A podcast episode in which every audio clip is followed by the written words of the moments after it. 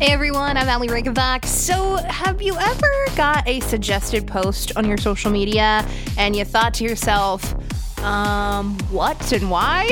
this happened to me late last night scrolling through my Facebook page. The group was called Hot Dogs with Threatening Auras. First off, what?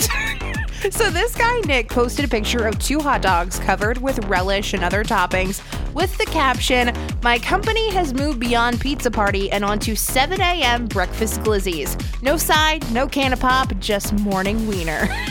the comments on this post. Oh my god, if you want a good laugh, you have got to look it up. And I just love the fact that this guy was annoyed that his workplace was doing this in the first place, yet he himself grabbed two, not one, two hot dogs. also, Facebook, why is this suggested to me? I have just so many questions.